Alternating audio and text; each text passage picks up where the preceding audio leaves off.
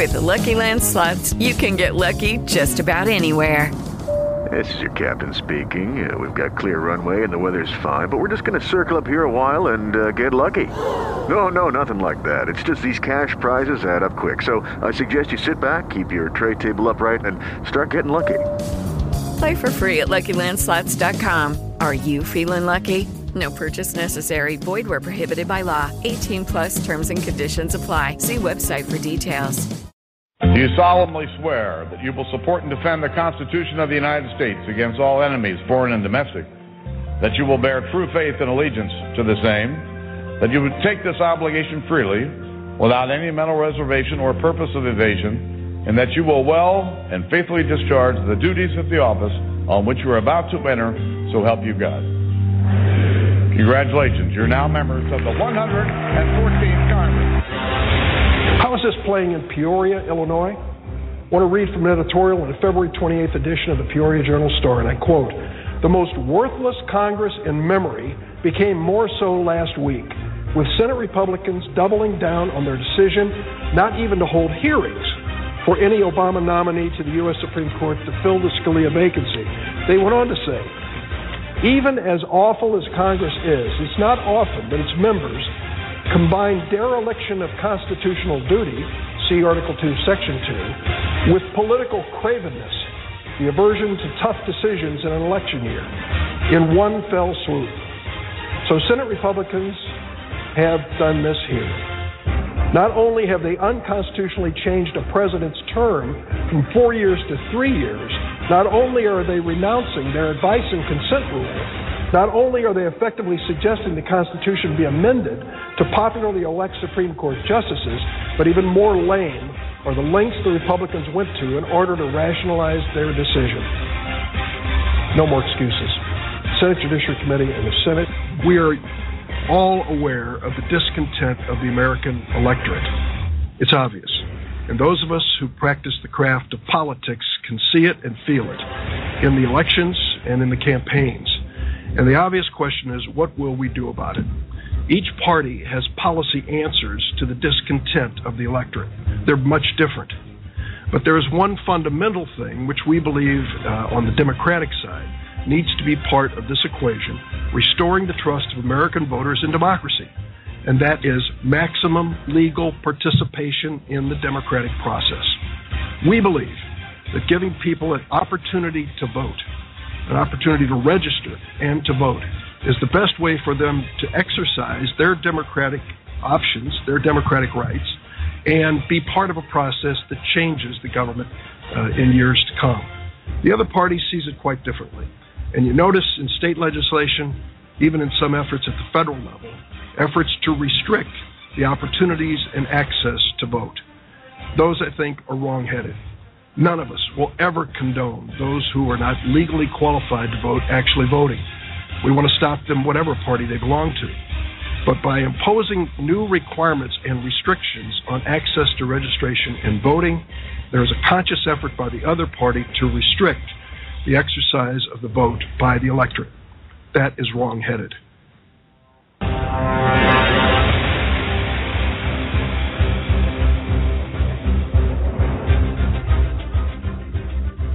Hello, America. And if you are wondering what all the excitement is about here at AJC Radio, we got a couple of words to share with you, but we start with the Honorable Senator Dick Durbin. Tonight, the scorpion of Capitol Hill, the whip of the Democratic Party. Folks, this is a humdinger if you're talking about the cream of the crop, the best, the top we start right now on AJC Radio, Spotlight on Capitol Hill, as we spotlight the legend, Senator Dick Durbin. Hang on, folks. Takeoff happens right now.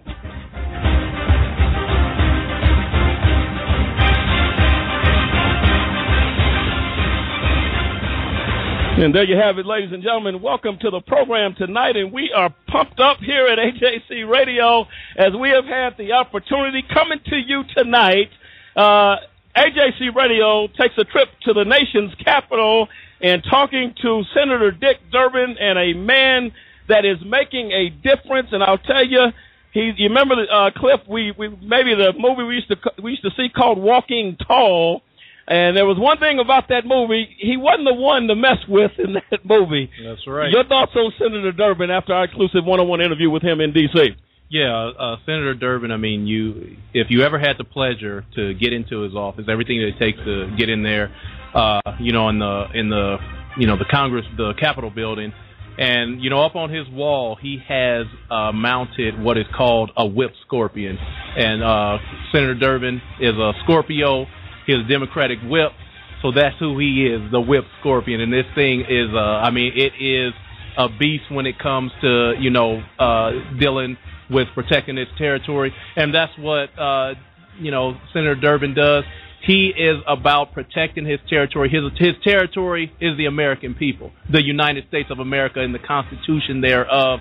And he is ferocious when it comes to protecting those two things. And you know what? The scorpion may look a certain way, but I dare you to walk up on him in any desert.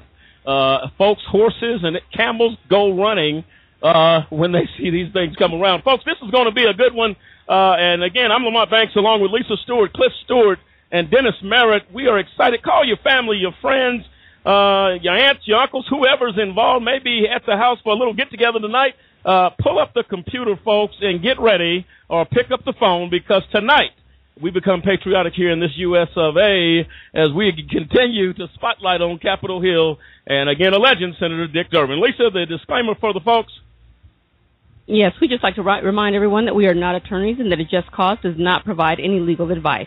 You'll want to contact your personal legal advisor for all of your legal needs. Also, the opinions expressed by callers and guests do not necessarily reflect that of a Just Cause or AJC Radio. And as always, we want to thank you for tuning to choose in. I'm sorry for choosing to tune in and spend some time with us this evening. And thank you for that, Lisa. Uh, and I'll tell you, good things are happening. Folks, we'll encourage you to call in tonight to 347 838 8976 348 uh, excuse me, 347-838-8976. We encourage you to call tonight and get involved with the discussion. Uh, it's going to be a good one, and uh, we're looking forward to it.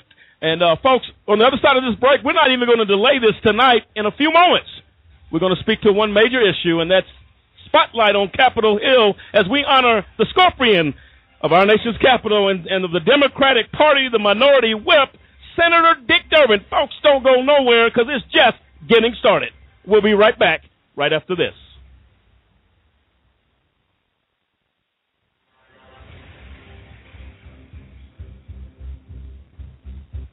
We have a big problem. And we need your help. It's happening on college campuses, at bars, at parties, even in high schools. It's happening to our sisters and our daughters, our wives and our friends. It's called sexual assault, and it has to stop. We have to stop it. So listen up. If she doesn't consent, or if she can't consent, it's rape, it's assault. It's a crime. It's wrong. If I saw it happening I was taught you have to do something about it. If I saw it happening, I speak up. If I saw it happening, I'd never blame her. I'd help her. Because I don't want to be a part of the problem. I want to be a part of the solution. We need all of you to be part of the solution. This is about respect. It's about responsibility. It's up to all of us to put an end to sexual assault. And that starts with you. Because one is too many. Do you have a big brother? Well, I have a big brother, and I'm pretty sure that you and I experience some of the same things with a big brother. Big brothers will always be big brothers, right? I'm sure you'll agree. Well, my brother gets up in the morning. He takes a shower, heads to work, and at some point during the day, he's going to exercise and get that workout, as we all do. And of course, depending on what's going on, he's going to sit down for two or three meals during the course of his day. And also, depending on what else is going on, he'll probably get caught up on current events and maybe take a few moments to turn a page in a book. How about your big brother? Some of the same stuff, right? Oh, did I mention that my big brother does all of that stuff, but he actually has to have permission a lot of times before he can do it? You see, my big brother was wrongfully convicted of a crime that he did not commit. That's right. That may sound shocking, huh? He's in prison. Wrongful convictions impact families in ways you cannot begin to imagine. But I've decided that I'm going to do something about it. And I extend an invitation to you to come on board and join me in this fight. You see, I'm helping to be a voice for my big brother and others who have been wrongfully convicted. We'd like you to take a few moments today and call a Just Cause where we fight for justice. You can call us toll free at 1 855 529 4252. That's 1 855 529 4252. Join with us as we fight for justice and for all big brothers across the land. Do you know anyone who's been sent to prison who's innocent? The United States is experiencing record numbers of exonerations in cases where people were wrongfully convicted of crimes they did not commit. If you believe that no one should be sent to prison for crimes they didn't commit, there is something that you can do today. By remembering a just cause with a monthly, annual, or one time donation, you can help in the fight against wrongful convictions. Call a just cause at 855 529 4252 or visit a-justcause.com and click the donate button. A Just Cause is a 501c3. Wrongful convictions are wrong. Let's be the voice of those who can't speak from behind the wall.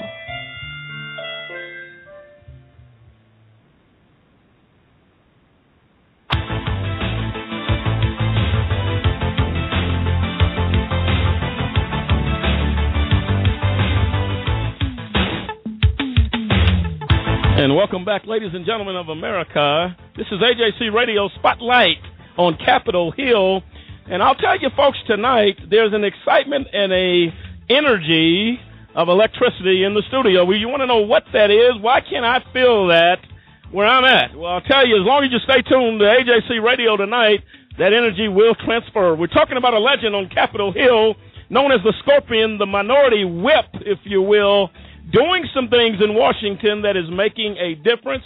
And uh, we're talking about Senator Dick Durbin, uh, a man that is for the people in every way you can possibly think of. And tonight we get ready to address the issues that Senator Durbin, we're going to be bringing you a little later in the program, uh, the exclusive one-on-one interview Senator Durbin gave AJC Radio. And Lisa, uh, that uh, interview with the congressman was outstanding, and I'll tell you, it'll make you patriotic. It'll make you optimistic. It'll make you get chills uh, going up your spine as he began to talk about the necessary things that this nation needs to address. Absolutely, he's very much.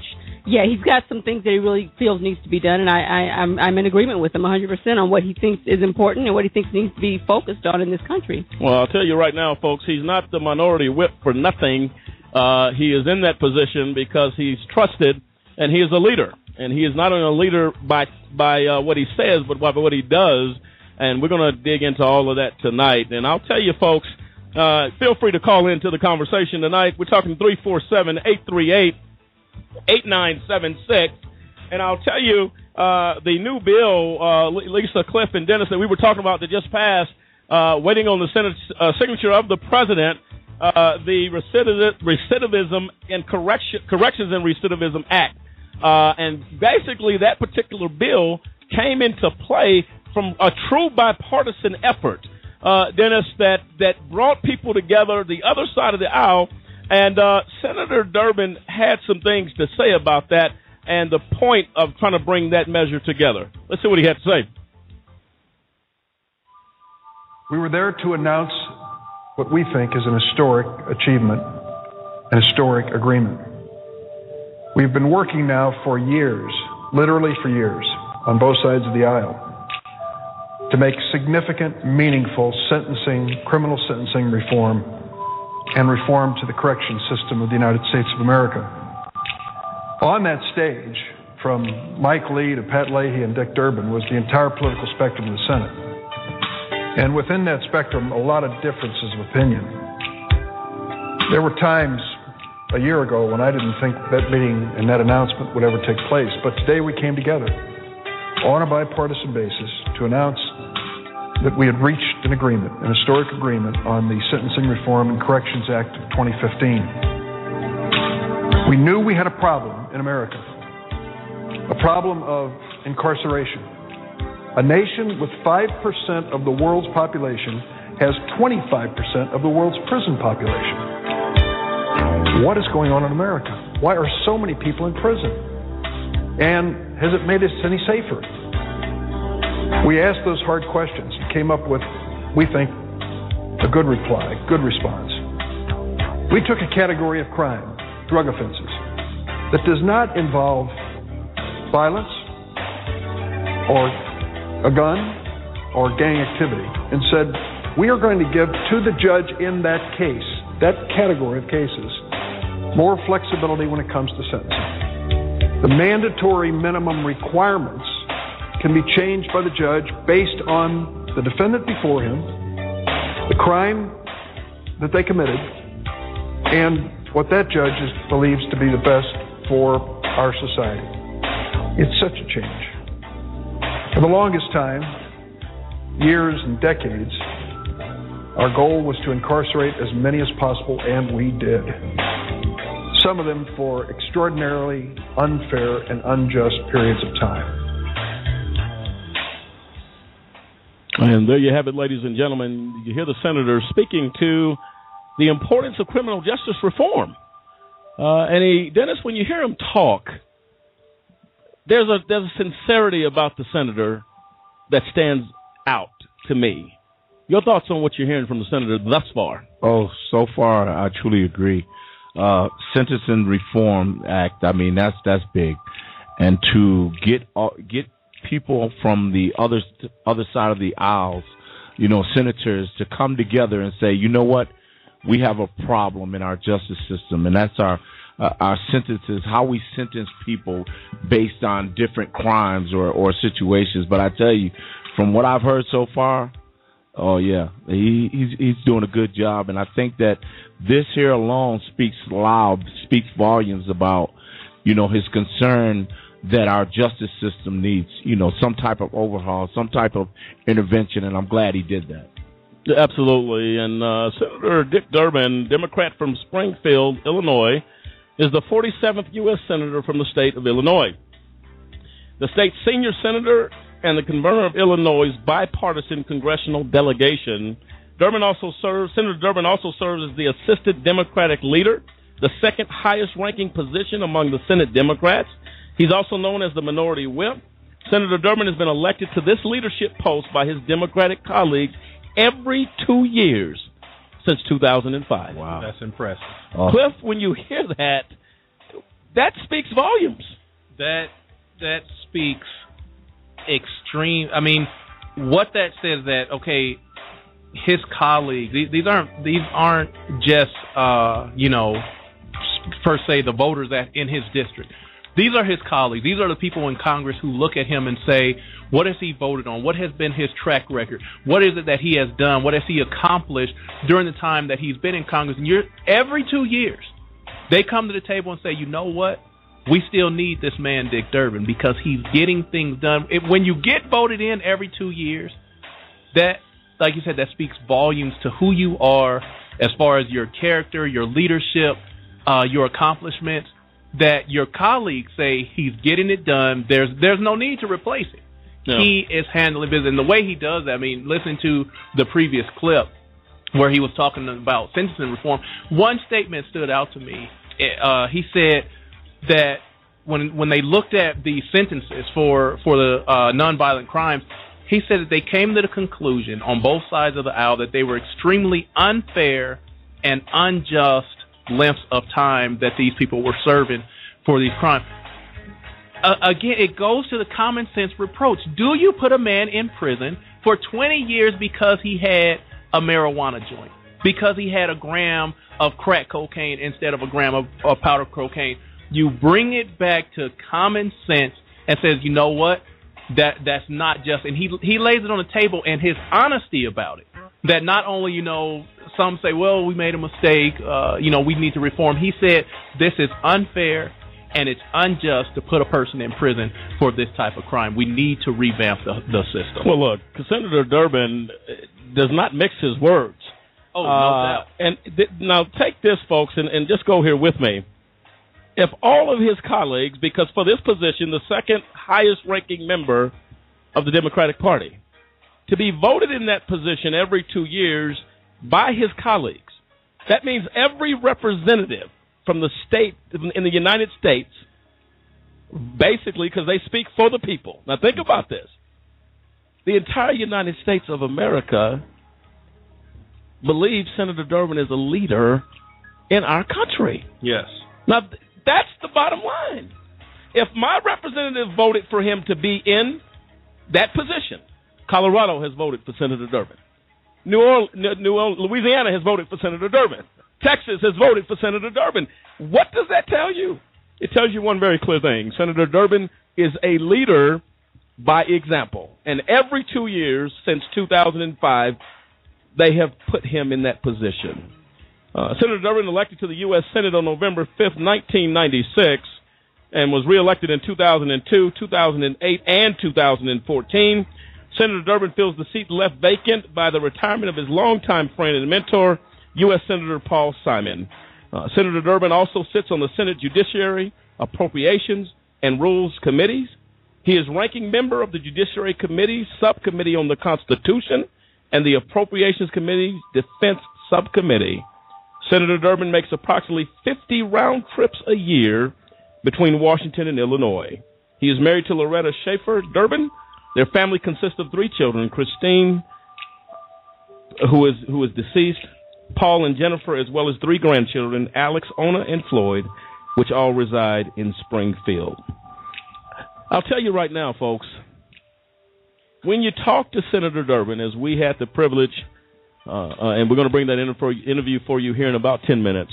When you talk to Senator Durbin, Lisa, we, we found a, what we call the human side of our Congress. Yes, absolutely. Uh, the human spirit of, of, of our legislative leaders. He is a true demonstration of that. Um, very, very gracious to us, his staff. We give a shout out to them tonight. Yes. Uh, to Ben um, and and all the folks that made it possible for us to uh, have an opportunity to talk to Senator Durbin. Just it, collectively, you know what? It takes everybody working together, Lisa. It does. Ma- You know what? One of the things that stood out to me about Senator Durbin was one of the things that Bennett told us when we first met with him, and why uh, the senator decided to stay a little longer. Uh, he felt like he was getting up there in age, but he felt like he wanted to stay a little longer because there were a couple of things that he felt like needed to be done before he could leave, and it was it was things that were important to the American people, things that are of dire urgency and importance. The criminal justice system and the healthcare system. He felt like those things needed to be addressed and needed to be dealt with and in place and in order and ready to go before he could take a rest, before he could go ahead and say, I've done enough, I've done what I needed to do. He feels like he hasn't completed what he was there to do. And so he's, he wanted to stay to get those things done. And I think that just shows tremendous resolve to say, I'm not going to stop until I've completed what I feel I need to do here. And you know what? Um, that's absolutely truly so Because you look at uh, what he what he has done since he's been in Congress, and uh, Senator Durbin became the founding chairman, like Lamont said earlier, of the Senate Judiciary Committee subcommittee on subcommittee on human rights and the law. And this is the first standing body of the Senate that's focused solely on human rights. And they founded that in 2007, and in 2011 that subcommittee's jurisdiction expanded to include constitutional and civil rights issues, and it got renamed to the subcommittee on the Constitution, Civil Rights, and Human Rights. And as chairman, Senator Durbin convened hearings and worked with colleagues to modernize human rights laws, examine human rights abuses in our criminal justice system. Now, what senator says, I am going to examine the human rights abuses? First, to examine the human rights abuses in the justice in the uh, in the criminal justice system, you have to admit and deal with the fact that there are abuses in the criminal justice system in America. Most people want to, you know, they want to smooth that over, they want to sugarcoat it. No, he did. He dealt with it and said, This subcommittee is going to deal with that, and we're going to examine it and talk about changing because there is abuse in the system. And my point is, you have to put that on the table. You have to first admit this is the elephant in the room. How are we going to get rid of him? How are we going to deal with the fact that are that the prisoners are being abused, and he, it it shows uh, his level of civil rights activism that you may be a prisoner, you may have committed crime, but you are still human and a citizen of these United States of America. Uh, that, that's just awesome, uh, uh, Cliff. It it it speaks to the the spirit of Senator Durbin, is what it does. Uh, uh, that's on the judiciary, is what you were sharing with the people. Uh, but the, as the being on the appropriations committee, another committee, Senator Durbin is the first Illinois senator in more than a quarter of a century to serve on the powerful Senate Appropriations Committee, a position that allows him to advocate for federal priorities important to Illinois. In his service with the committee, he has helped secure funding for everything from veterans care and schools to highways and health care clinics. In 2013 and 2014, Senator Durbin served as chairman of the Appropriations Co- uh, Committee's Subcommittee on Defense, and today is the subcommittee's ranking Democrat. The Defense Appropriations Subcommittee controls nearly half of the nation's annual discretionary budget uh, and is important for Illinois. Home to Naval Station, Great Lakes, the Rock Island Arsenal, and Scott Air Force Base. Uh, these these are major uh, positions, and Dennis, as you've been a, a veteran, uh, and we salute you for that, and thank you for your service. When you hear that, that Senator Durbin is doing what he's doing and holds a position as we speak about the character, the uh, the human spirit, if you will. I think our veterans are in good hands in a situation like that. Your thoughts? Oh, exactly. Uh, I was just reading uh, some of the, the, the verbiage that he used. He said, I led the charge for an increase in combat pay and the family separation allowance for deployed men and women. I also led the efforts on reservist pay so that federal employees who served in the Guard or Reserve are compensated for lost income when mobilized. And people don't understand that uh, the soldiers and, and, and our military period, it's not like they they make a lot of money. But, you know, to say, yeah, we need to raise, we need to give them more when they're in a combat environment, when their lives are at stake. And then not only for them, but the the separation pay that that that separation comes when they're separated from their uh, their their wives from their families. But I tell you, supporting our troops that's a major issue. Vet, veterans health care major issue. But it looks like uh, Senator Durbin is uh, on top of both of those issues. Oh, without question, and it it, it gives you a, a nice feeling. And um, ladies and gentlemen, when we say Senator Durbin is not uh, the norm, if you will, but he's doing things to influence. We talk about this all the time on this program. Spotlight on Capitol Hill is about one thing: show the American people what our elected officials are doing. If you turn on the news these days, you think, what in the world is going on with our elected and our potentially elected officials? But Spotlight on Capitol Hill dismisses that to say, wait a minute, don't judge a book by its cover, and don't judge, don't make a judgment based upon a perception, because the elected officials that we send to Capitol Hill are really, really doing something. Um, some of Senator Durbin's accomplishments, uh, uh, the author of landmark legislation to ban smoking on commercial airline flights.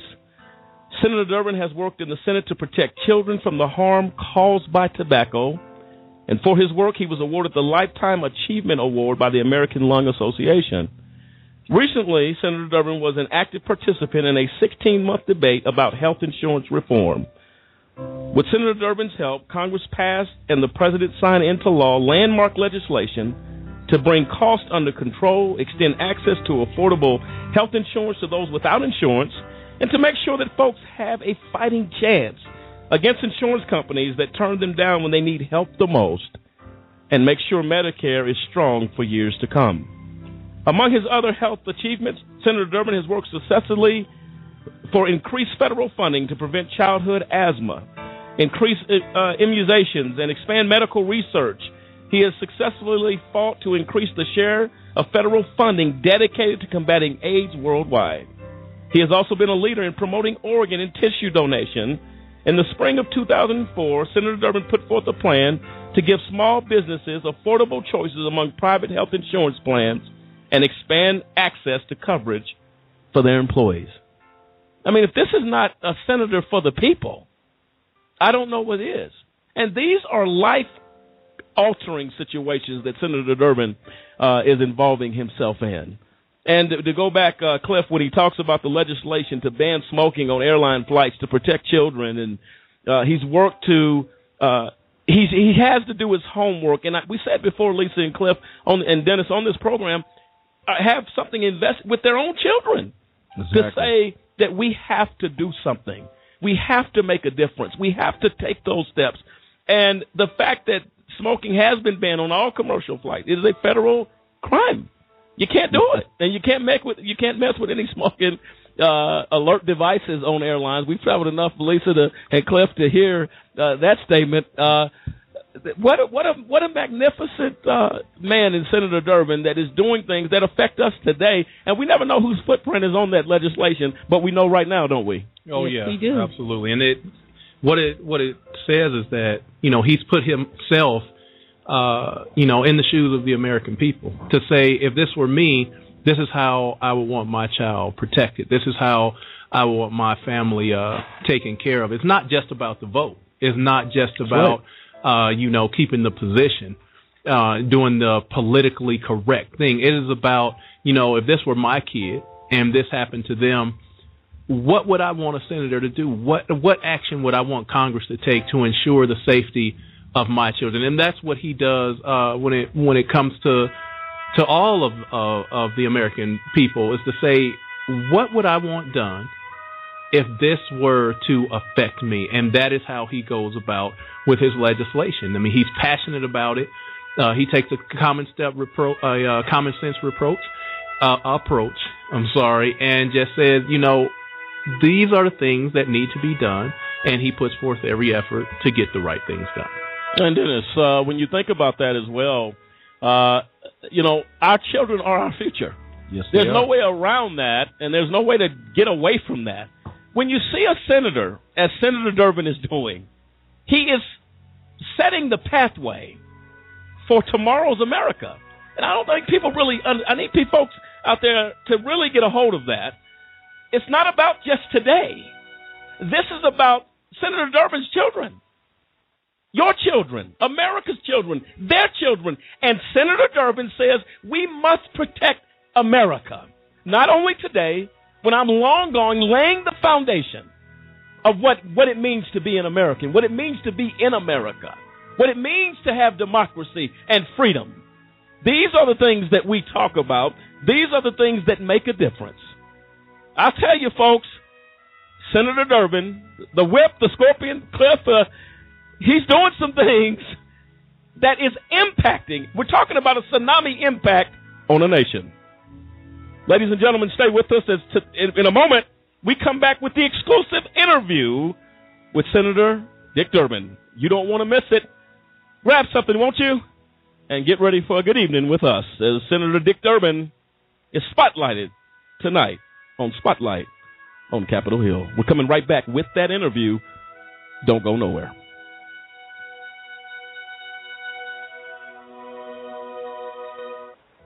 Million people are sitting in the prisons of America for nonviolent offenses. That's why I'm asking you to join the American Civil Liberties Union and help us in the fight to end mass incarceration. We spend over $80 billion a year incarcerating people. Alternatives to prison, like community service, drug treatment, and rehabilitation, costs less and can turn lives around. It's time for fair justice. It's time for smart justice.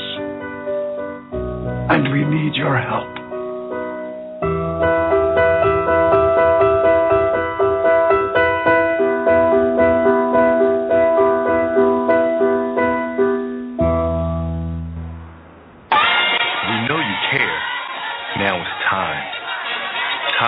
Change the face of justice.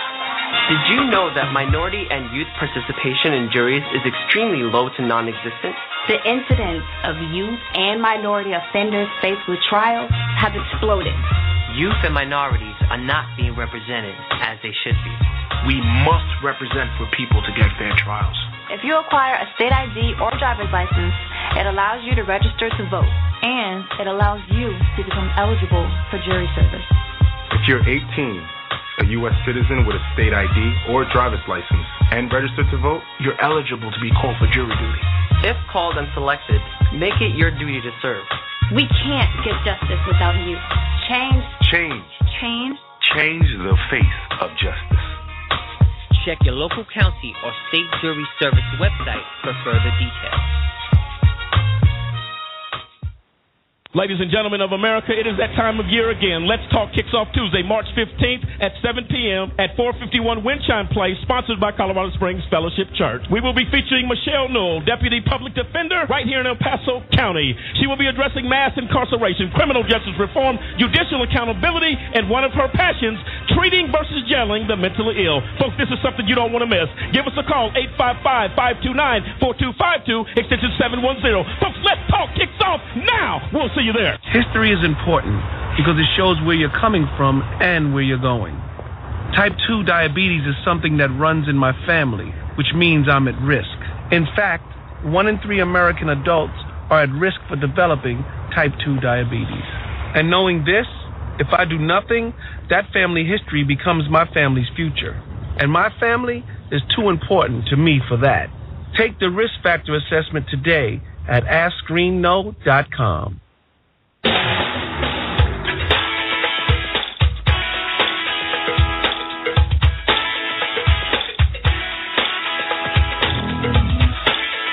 And welcome back, ladies and gentlemen of America. This is AJC Radio Spotlight on Capitol Hill Thursday. And folks, we are excited, and uh, you want to know why. We keep telling them, Dennis, Cliff, Lisa, what is the excitement? Well, tonight's Senator Dick Durbin, the minority whip in Congress, we have been blown away tonight, Dennis, by this man.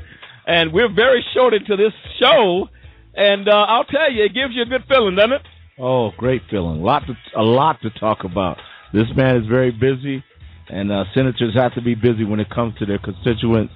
I mean, we got to do the right thing, and he's doing that. He's definitely doing that. And folks, later on in this program, uh, we're going to bring some more clips that we have of the senator doing things in Illinois, doing things in Washington, motivating a people and a nation to change. And uh, that's just some awesome stuff.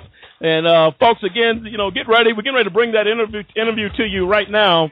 Uh, grab maybe a beverage, something to drink, some hot coffee, cappuccino, whatever relaxes you for a good moment, because that good moment starts right now. Senator Dick Durbin, our exclusive one-on-one interview here on AJC Radio.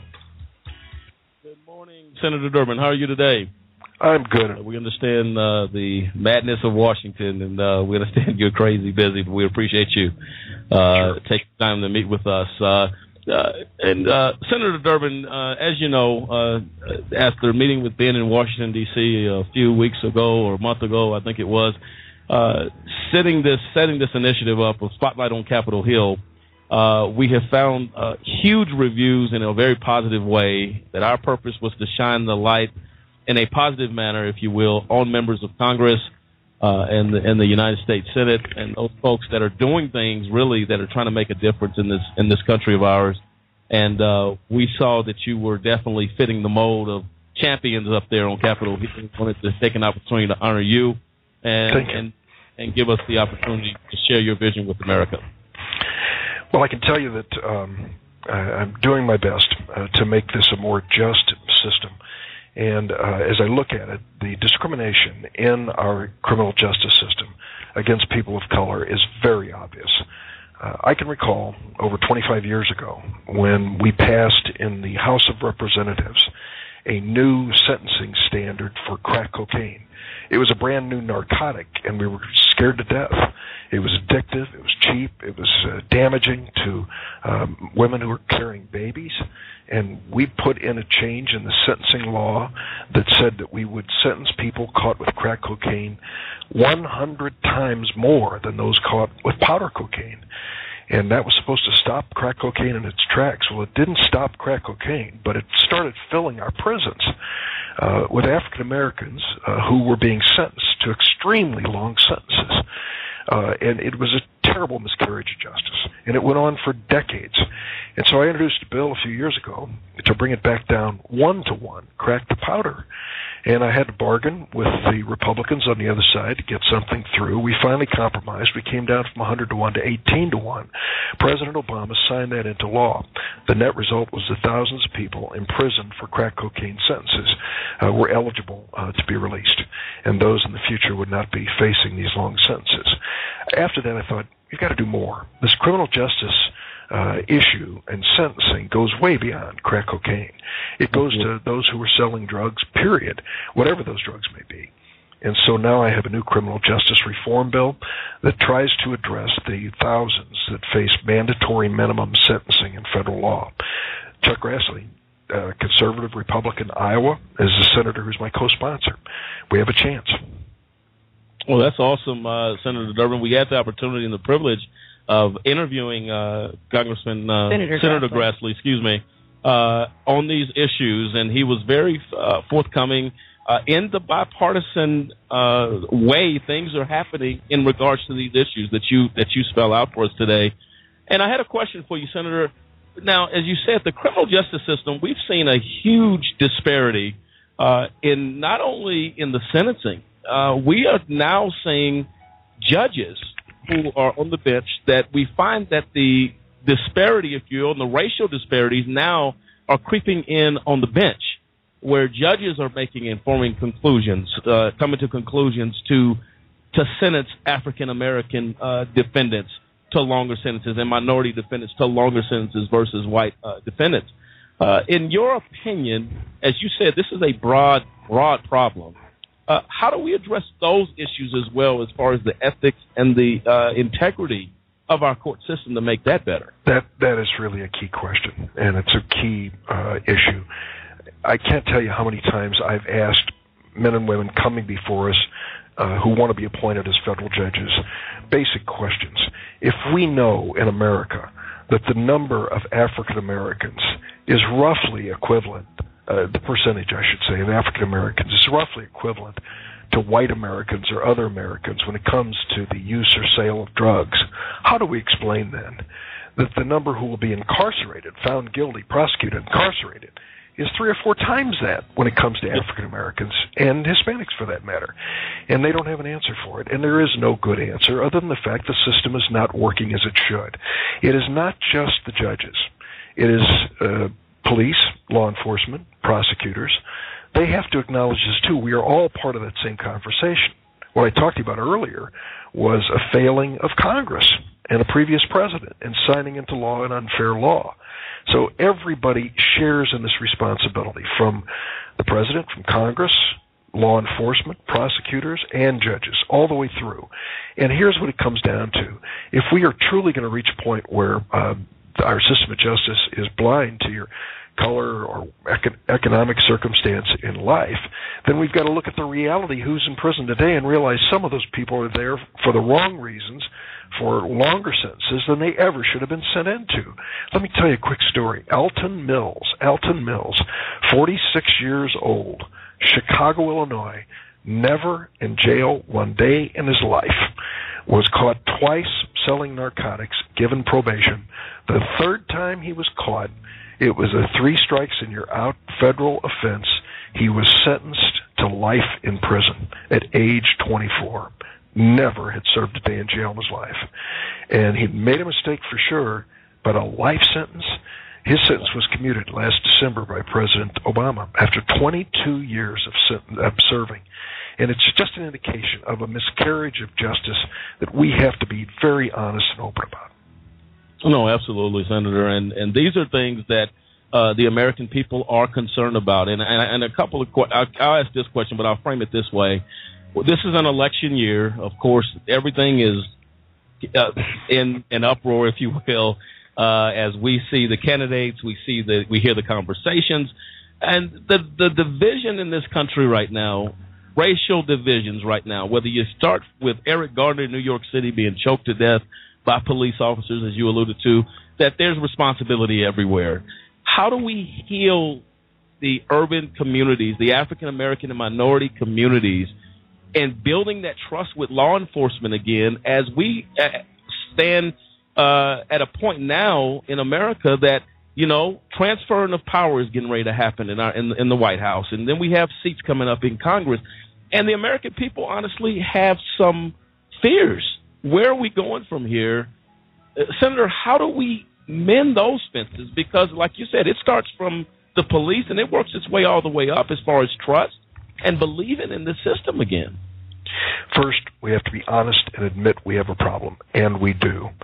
What happened in the city of Chicago with a young man named Laquan McDonald, who was gunned down in the street with the suspicion he was carrying a small knife, and then shot 15 more times while he was on the pavement and killed, uh, was uh, a heartbreaking and stunning uh, video that was shown over and over and over again. It clearly was the wrong thing from the start to have him treated that way.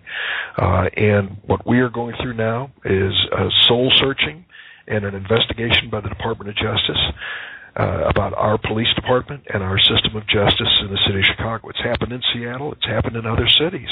And we've got to be honest about it. I believe the vast majority of men and women in uniform and law enforcement are professional, good people. They are not racist uh, and they are risking their lives for us every single day. But there are some in the ranks who clearly are breaking the law, and there are some who are trying to cover for them, and there's no excuse for those things. Now, here's here's what I think we have to face. We've got to face the reality too that there is serious crime in the city of Chicago, which I love, has given me the chance to represent them in the Senate.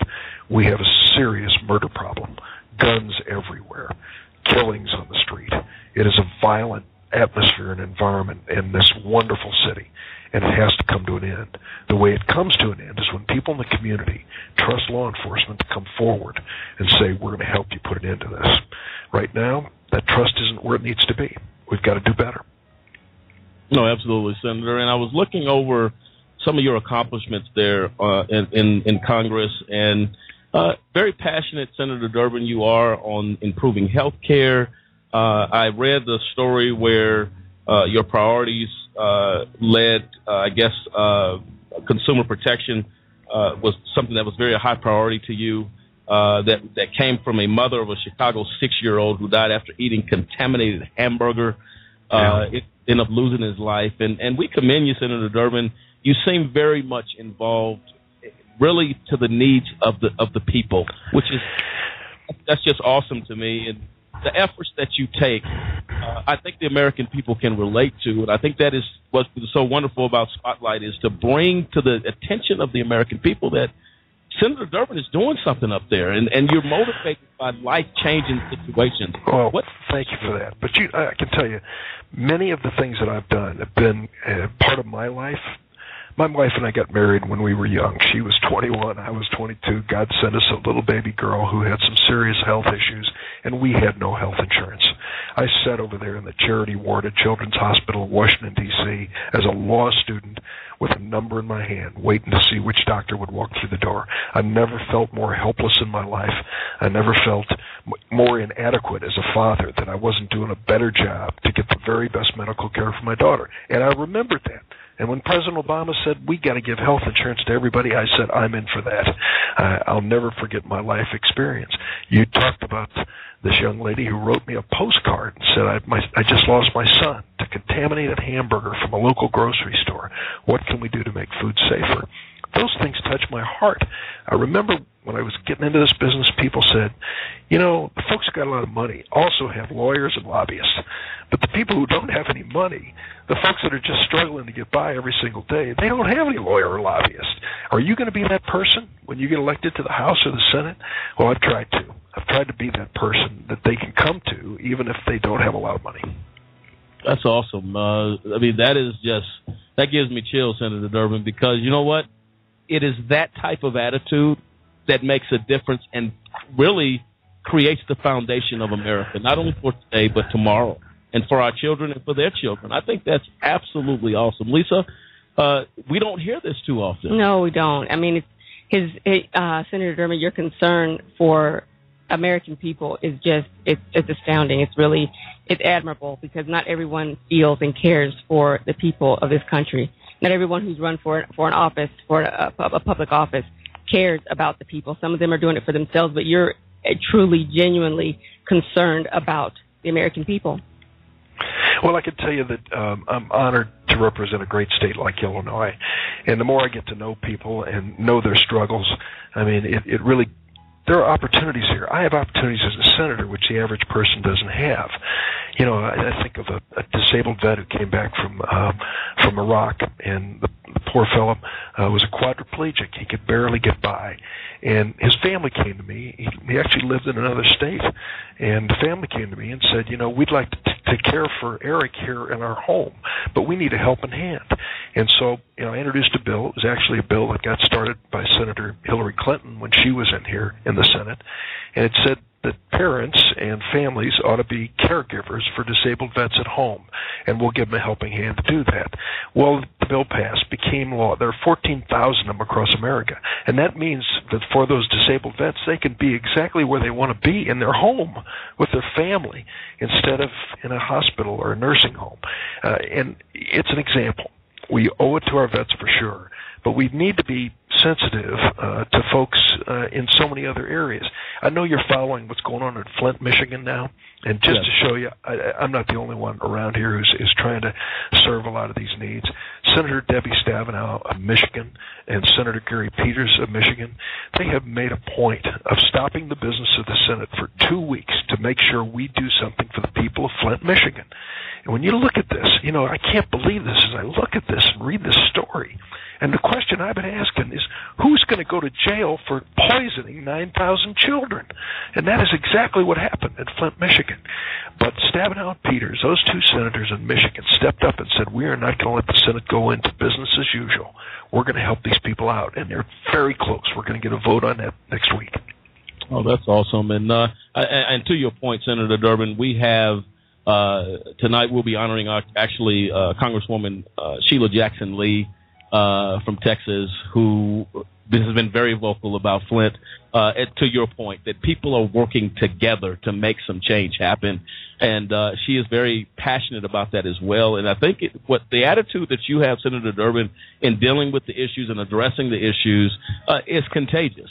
And when you have that type of attitude on the Hill, people say, "Man, I need to follow what Senator Durbin is doing." because he's. Well, I hope, I hope they do. Thank you. Uh, I hope they do. I think that's awesome.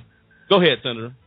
I just want to say that I know Sheila and she and I have worked on a lot of things. And please give her my best this evening. She is one of the strongest voices uh, in the United States Congress when it comes to standing up for uh, people who need a helping hand. She is one of the very best. We should never overlook the fact, though, that this president President Barack Obama has really set out uh, to uh, change the course of America. Uh, I was one of the early people who went to him and said, "You ought to run for president." I wasn't the first by any means, but uh, I was the first senator to endorse him. And for 14 months, I was the only senator who endorsed him for president, uh, and he made it. And I'm so proud of what he's done. Uh, and to be oh, there on the platform when he took the oath of office, put his hand on Abraham Lincoln's Bible, I thought, thank Thank you, God, for giving me a chance of seeing this this great moment uh, in America's history. Whoever the next president may be, and of course I have my favorite, uh, but whoever that president will be, we've got to make sure that they share those values, that they really want to stand up for working people and for people who are struggling, folks that get up in the dark in the morning to go to work, come home in the dark in the evening. They need somebody who's caring for them in Congress. No, absolutely, and uh, we definitely honor the president on this program. We reached out actually to his office uh, in bringing him on this show uh, that we shine the light. We believe his accomplishments, in spite of the battles uh, and the resistance uh, up there, on uh, you know, in in in, in, Congress. Uh, he has fought against all of those odds and made a, and has made some impact on this nation. Uh, so yeah, we definitely salute him as well. Oh, well, I'll tell you something else. He's he's yeah. a patient man. He's more patient than I would be. He right now he has a constitutional responsibility to fill the Supreme Court vacancy, and the Senate Republicans have said we will not let you do that, Mr. President. And I'm saying to myself that isn't right. When he was elected, reelected, Uh, just a few years ago, by five million vote margin, the American people made him president, and they didn't say you're president uh, for three years. They said for four years. And now they're trying to stop him from his constitutional responsibility of filling this vacancy. And he is he is very calm about this. I'm not sure I would be as calm about it. Oh, absolutely. what's happening. No, no, without question. And we have uh, what, what's so ludicrous about the argument on the other side is that uh, they say, "Well, let the people speak." Of who they want to appoint the Supreme Court judge. Well, the people have They've spoken. spoken already. They They did speak. Barack Obama as president. That's Uh, exactly right. Yeah, so it, it you know our thoughts. We'll be following that very closely. And Good. Senator Durp, I, I am aware of your role uh, in the, as a member of the judiciary. Um, we find it very important. I want to go back to one point that you said earlier that stuck with me, uh, and we're going to definitely take the time. Uh, but this point I want to make to you. Uh, we said that the criminal justice system uh, has issues far beyond the drug issues, uh, crack cocaine, the things that you've done. Uh, President Obama, of course, being the first sitting president, to actually go to prisons in the United States and go down Yes. to solitary confinement and talk to inmates. Let me ask you a question about this. And Senator Durbin, what I'd like to do, uh, we're going to be back in Washington D.C. at the end of May. Uh, and if we, if you have an opportunity, given your busy schedule, we'd like to sit down and talk with you about an issue that we believe uh, has run rampant to the point you made earlier, and that is the Judiciary Committee is there as an and correct me if I'm wrong as an oversight of judicial process, whether people's rights have been violated, whether they have been railroaded the system. Um, we find through our investigation and our research that we are running into issues with white collar crimes. Uh, you remember when Eric Holder made the statement that there are a lot of people in prison for no criminal reason that's, that's justified. Um, and we find that among the racial disparities, even among white collar crimes, where you'll have somebody sentenced to six months for for uh, fraud or mail fraud or whatever, but then you get a minority group of business people um, that get sentenced seven to eleven years for the for a less egregious crime. How do we address the white collar issues? Because you know we say all the time. Well, African Americans are trying to embrace the entrepreneur spirit, but when they do it, in some cases, they're railroaded. So how do we Well, there's just that? no excuse for that. There's no excuse for it. Uh, you know, that our system of justice, when it comes to white collar crimes, has to be the same as for every other uh, criminal prosecution. There should be no discrimination against people because of their racial background or ethnic background uh, whatsoever. And I'm sorry to say that in some places there there are disparities. There is an injustice, uh, and and that should come to an end. Uh, and it really comes down to the people that we name as U.S. attorneys, the people that we name as judges. Uh, you really have to seek uh, in their background some evidence. I've often said to people before me who want these jobs as judges, you know, if I'm a poor person standing in a court without a lawyer, how would I look up at that bench and believe that you even care about me or even have an idea about me and what I've been through? And you know, I ask that question, and of course, everybody gives you the right answer. Well, I'll be different, and I'll I'll, I'll really care. But I think about it all the time. Uh, and if the system of justice doesn't at least have the respect of people uh, because it is fair, then we have really missed one of the basics. Thank you, Senator Durbin. And we're going to, uh, we gave Ben some information to pass on you regarding the IRP6. I asked if you would please review that information. It's I will. out of what we're talking about. And if you need any other information, we'll be more than happy to forward that to you. I will. Uh, Congressman, uh, I mean, Senator Durbin, I'm sorry.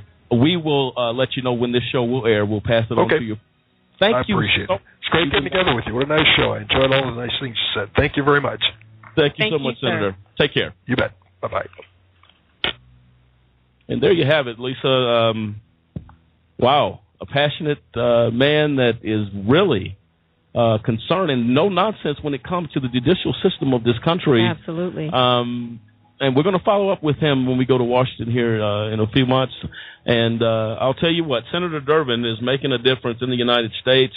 Um, passionate about children, passionate about the hurts and the pains of people in this country. Yes, Um, very much out to help the everyday person. and sincerely help. Yes, he is. I mean, you can hear it in his voice that he's he's not just talking. He's not just talking. He's actually talking from his heart, saying what he really feels. Well, he made the point that he speaks from experience losing a daughter Uh, we saw that uh, that one had uh, in in his in his history here, uh, he had lost a, a daughter that had passed away. I believe I would presume that's the daughter he alluded to uh, in that Yeah, conversation. that was- yeah, they had the health problems. that had the health issues. Ladies and gentlemen of America and of Illinois, Senator Durbin making a difference in our nation.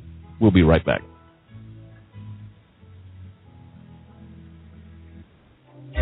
Here are 50 white guys. Here are 50 black guys. Here's how many white guys can expect to go to prison in their lifetime. The chances amount to 1 out of 17. Now here's how many black guys can expect the same thing. The chances are 1 out of 3. Why? Lots of reasons.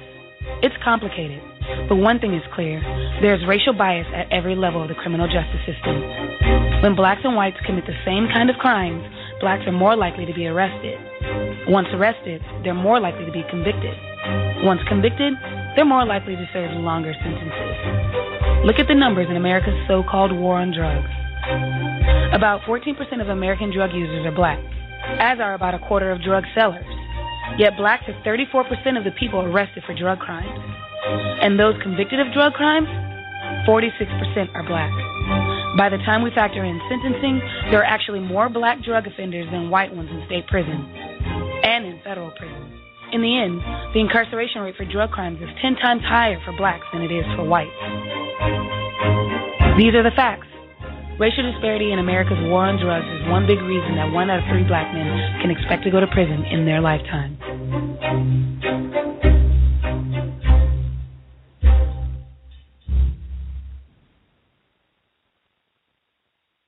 For a kid whose mom or dad is in prison, life is tough.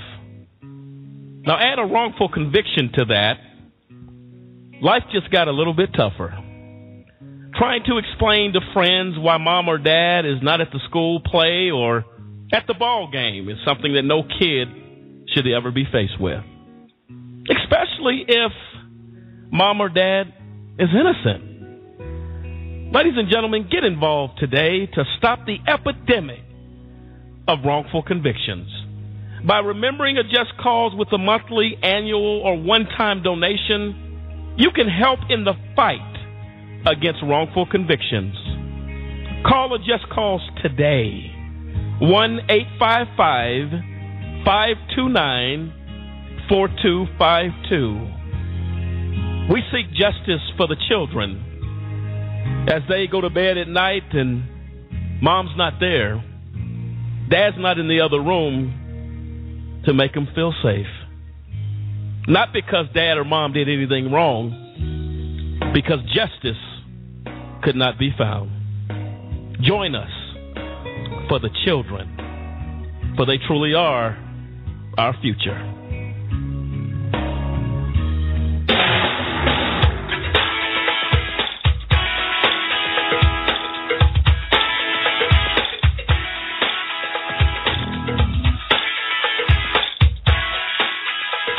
And welcome back, ladies and gentlemen, to Spotlight on Capitol Hill Thursday. And I would assume the energy is in your home, in your den, at your kitchen table, as tonight, as we have feasted, if you will, on a legend, Dennis, in our nation's capital with Senator Dick Durbin. I'll tell you, America Senator. Uh, and your thoughts when you hear that interview what what what what are you thinking about, Dennis, when you heard from the senator directly? As we were blown away five minutes into the program talking about Senator Durbin, and when you hear him talk, takes you to a whole nother level. Your thoughts, Dennis? Reality. I mean, that's the biggest thing I got out of it. Reality. And you're it's not talking- about realness. It's all about addressing real issues. And I'll tell you, folks, Dennis is not referring to reality television. Uh, we're talking about real life situations. Exactly. That's awesome. And uh, his heartfelt uh, uh, addressing the issues, the heartfelt sincerity, if you will, uh, kind of sticks with you. You don't you don't tend, if I'm not mistaken, it sounded like the senator got a little emotional there when he was talking about these things. Cliff? Well, uh, absolutely did. And, and the what he said, he said, "I'll never forget my life experience."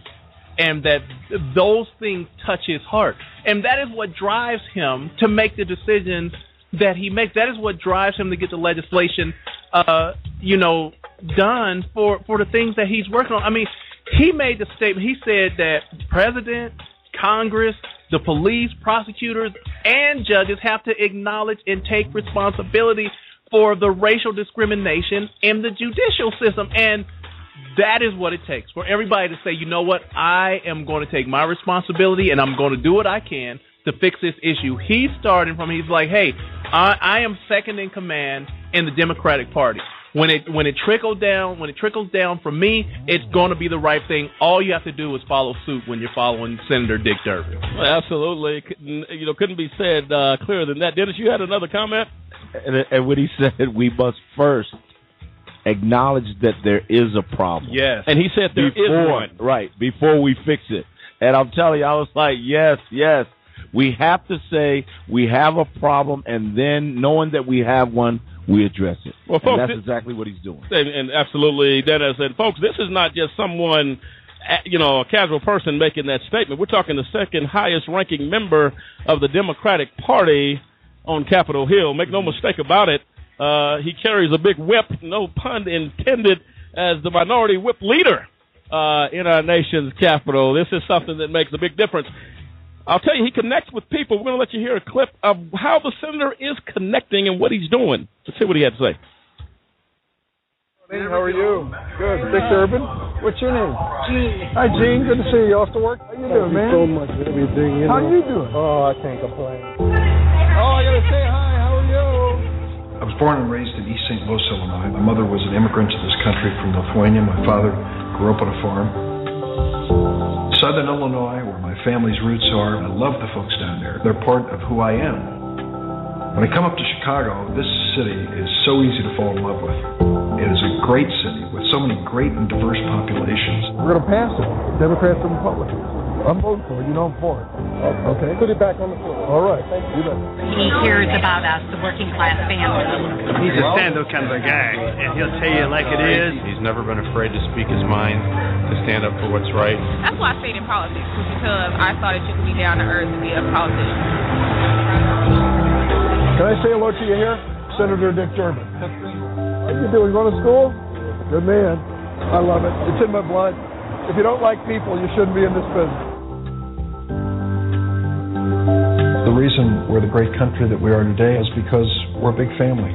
And there are a lot of different people in our family. We come from different places, different religions, different cultures.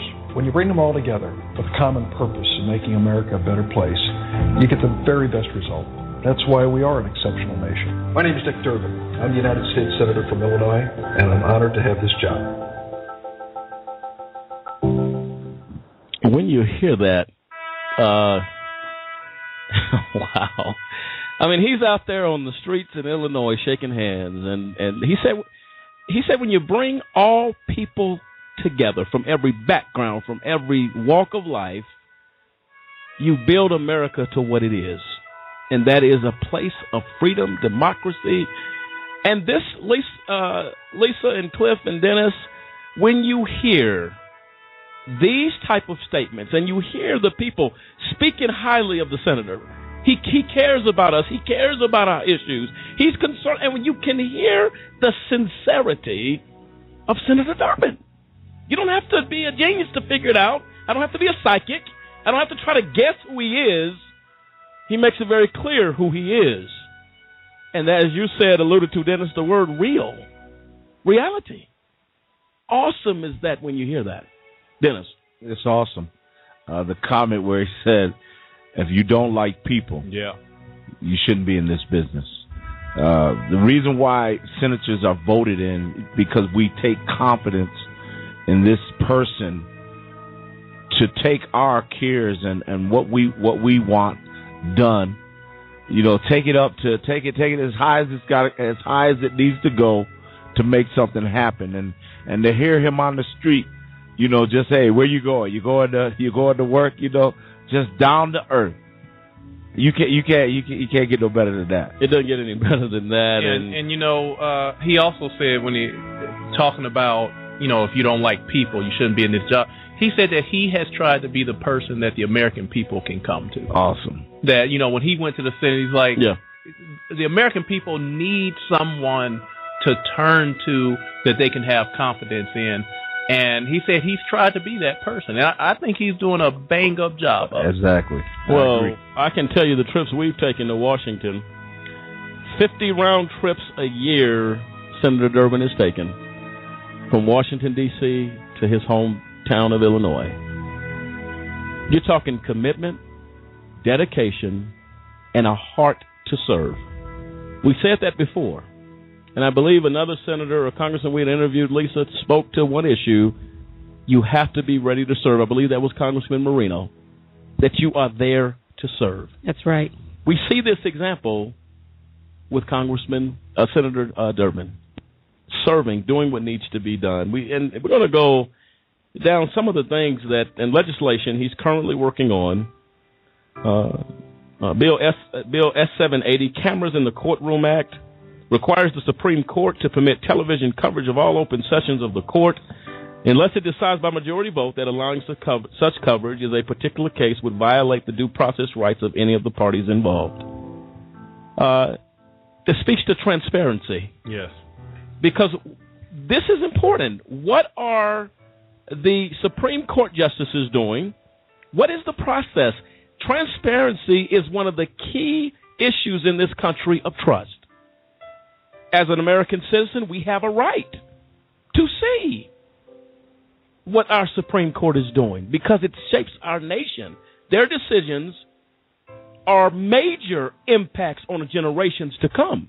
Right, and this this uh you know this act builds off of the uh the other act of cameras in the courtroom that would be required by all federal uh all federal courts that every federal judge uh up to the Supreme Court judges would you know have to have their their uh courtrooms videotaped so that things could be seen by the American people say this is what this, this is the judge your president appointed. This is how they conducted themselves in the courtroom, so that in the event that there is an issue that happens where uh, you know a judge does some egregious act, uh, say you know force a, a defendant on a stand, uh, make a statement, you can't have your uh, transcript. Your transcript is gone. I don't see why you need it. So that if and when those things are done, that, like you said, Lamont, the transparency is there, and the any the American people can go back and say, not only, you know, if if you missed it in the transcript and it's not on the record there, we have video footage of the words that you said that violated everything up to the constitutional rights of the American citizen. This will track that. This will, uh, you know, archive it. And to have a videotape of it so that everyone in America can not only know what the judge did, but that can see them in the act of what have you done? How have you trampled over the Constitution when you break law?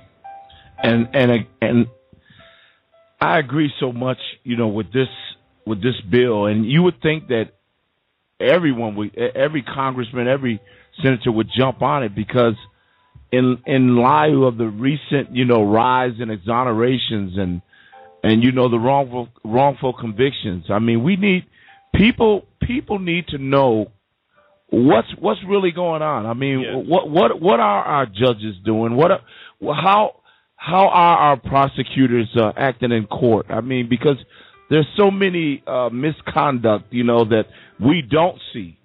But with those cameras, I'm telling you, Dick Durbin, Senator Dick Durbin, that is, I mean, that's that's applaudable because we need that so that we can make sure that everyone is accountable for their actions. Yes. No, and that's very, very important. And I think those issues, ladies and gentlemen of America, make no mistake about it. Uh, these are the issues that our very future hinges on. Uh, these decisions are decisions that affect uh, your children, their children, and your current living situation. And we talked earlier, uh, Dennis, in regards to the senators, Senator Durbin's position on veterans. Yes. How much he cares about the service that has been given uh, to to the people of America. And there was a there was something I learned yesterday in some steps he took that touched the lives of a family that'll really get to you. Let's hear what he had to say.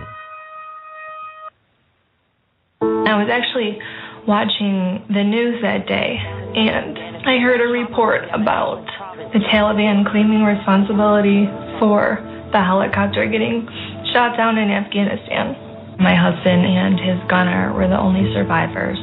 Tony uh, suffered a severe traumatic brain injury. There's really not much about our life that is the same. Senator Durbin passed a law that provided me with the resources and the training so that I am able to take care of Tony at home. I believe that for Dick Durbin, it's not about politics. He cares for veterans and their families. I believe it's absolutely a blessing that I'm able to take care of Tony in our home with our children where he feels loved. And um, that has meant the world to us. Well, when you hear that, Cliff, what do you say? I mean, well, he, I mean, you you see that Senator Durbin is moved by, uh, you know, it's like the human spirit, human tragedy, human well-being. These are the things that he's moved by, and that touches the heart of every American citizen. Uh, for you to be able to say that, you know, I'm moved by my life experiences. I'm moved by the things that touch my heart, and I will I will move forward to make legislation to pass laws that say that the things that are important to the American people, the things that you know, this woman, her heart was broken, and Senator Durbin stepped in to say, "I will pass a law to ensure." That you have the means to to to care for your loved one. I mean, he took a personal position in this woman's life. Not just okay, he didn't just look at the fact that, well, how is this going to affect my district? How is this going to look if I try to pass this law? What what will uh, you know my quote unquote constituents say? What will my colleagues say? He said, no, this woman, her heart is broken. She's in pain she needs training because, like she said, nothing. There was little about their life that was the same, and he took uh, he took a personal interest in this woman's life and changed her and her husband's life forever. She will never forget. Never I guarantee forget. you, never forget Senator Dick Durbin. No, lo- no matter how long he uh, when he retires, no matter how long he's been out of Congress. Well, what it says is the tsunami effect of the impact you could hear it in the lake. How do you forget human kindness that changed and altered your life in a moment of tragedy? Senator Durbin has stepped to the plate and he's hit a home run. Make no mistake about it, he continues to do what needs to be done. He goes further in his bill, the Veteran Small Business Enhancing Act of 2015. The bill amends the Small Business Act to require the uh, task force that is responsible for coordinating federal efforts to improve the business development and federal contracting opportunities available to small business concerns owned and controlled by veterans, and manage the distribution of excess of surplus U.S. property to small business concerns owned and controlled by veterans pursuant to the memorandum of understanding between the task force and the agency designated under state law as the agency responsible for fair equitable distribution through donation of transferred property. Taking steps to help veterans to say, look, we will set something up that brings you into a position to succeed. We, we did a show uh, not too long ago, I believe it was Veterans Day, on, uh, not on Veterans Day, excuse me, but our veterans being left behind. Senator Durbin is saying, not on my watch. Dennis, again, as we defer to you as a veteran, what does that do to you, to the families of those that have fought for this country, to know you have Senator Durbin, the second highest ranking member of the Democratic Party, saying, I have your back? You would hope that uh, every senator, every congressman was, was like Senator uh, Durbin because uh, it's about action, not about talk. Uh, we we got a lot of talk, you know, in, in the White House and people saying stuff that you know I want to do this for the soldiers, I want to do this, and uh, but Senator Durbin is is showing that he wants to do it, and I tell you, I echo what Cliff said about that that young woman. She will never forget, as long as she lived, how he took her situation and created a law that so no other spouse would have to endure or go through something without the ability to get training that they could be, you know, they could they, they could become the breadwinner, you know, in, in the absence of their their spouse who who was injured serving this country. I tell you, uh, the, again, I, I just have to say it's so commendable what he's doing for veterans because a lot of times veterans feel that no one really cares, but when you hear a story like that, that lets you know we got we got some senators out there that truly care, but we just got to get everybody on one sheet. Everybody's got to care, not just one. But I, I commend Senator Durbin. Well, I think it comes down to folks that the senator is about bipartisan. He's about crossing the aisle. He made the point on the criminal That's justice uh, reform situation that bill. I mean, if you just run down some of the things that he's doing, the Fair Elections Now Act, the Crime Gun Tracing Act of 2015, Patriot Employer Tax Credit Act, uh, Urban Flooding Awareness Act, uh, Foreign Medical School Accountability Fairness Act, America's Red Rock Wilderness Act, Protecting Employees and Retirees in Business Bankruptcies, Bankruptcies Act, excuse me, of 2015, Court Legal Access and Student Support Act of 2015. I mean, it goes on and on. The GI Education Benefit Fairness Act of 2015. Folks, how many times, Cliff, Dennis, Lisa, did we hear fairness? Doing the right thing in those Yes, acts yes, yes. that he is sponsoring. Ladies and gentlemen, do not go anywhere as we will come back on the other side of this break. Tonight, as we are patriotic, as we think of the future of America, as we stand on the brink of an election and a change and transition of power, one thing is certain. Senator Dick Durbin will be among the best. And we have a champion that can champion for America. Spotlight on Capitol Hill Thursday continues with Senator Dick Durbin right after this.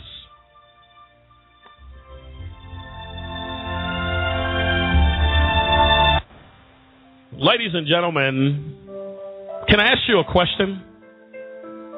Did you know that there are over 2.4 million people behind bars in the United States? I'll ask you one more question. Were you aware that that is the highest number of people behind bars in the entire world? The United States makes up of only 5% of the world's population, but we have over 25% of the world's prison population. America prides itself on being the most advanced and progressive nation on earth. However, sadly, we are also the world's most archaic. I'm going to give you a personal invitation to get involved with the fight against mass incarceration. Take a few moments to call 1 855 529 4252. That is a just cause. And we fight for justice. Again, call a just cause today. Don't delay. Call 1 855 529 4252. It is time, and I say high time, that we take America's incarceration seriously. Won't you join us? Call today.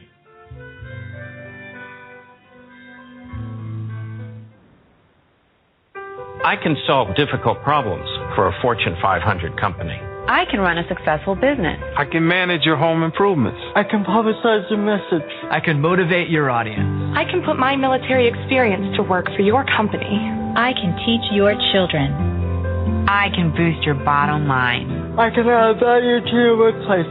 I could be a loyal and productive employee. But I can't put my skills to work for your organization if I'm not given the opportunity. If you don't recognize my talents and ability. If you don't hire me. If you don't have an open mind and a workplace that's open to everyone. If you don't realize that America works best when everybody works. What can you do? What can you do? What can you do? You can remember that it works. It's what people can do. It's what people can do that matters. Nearly 50 million Americans have disabilities.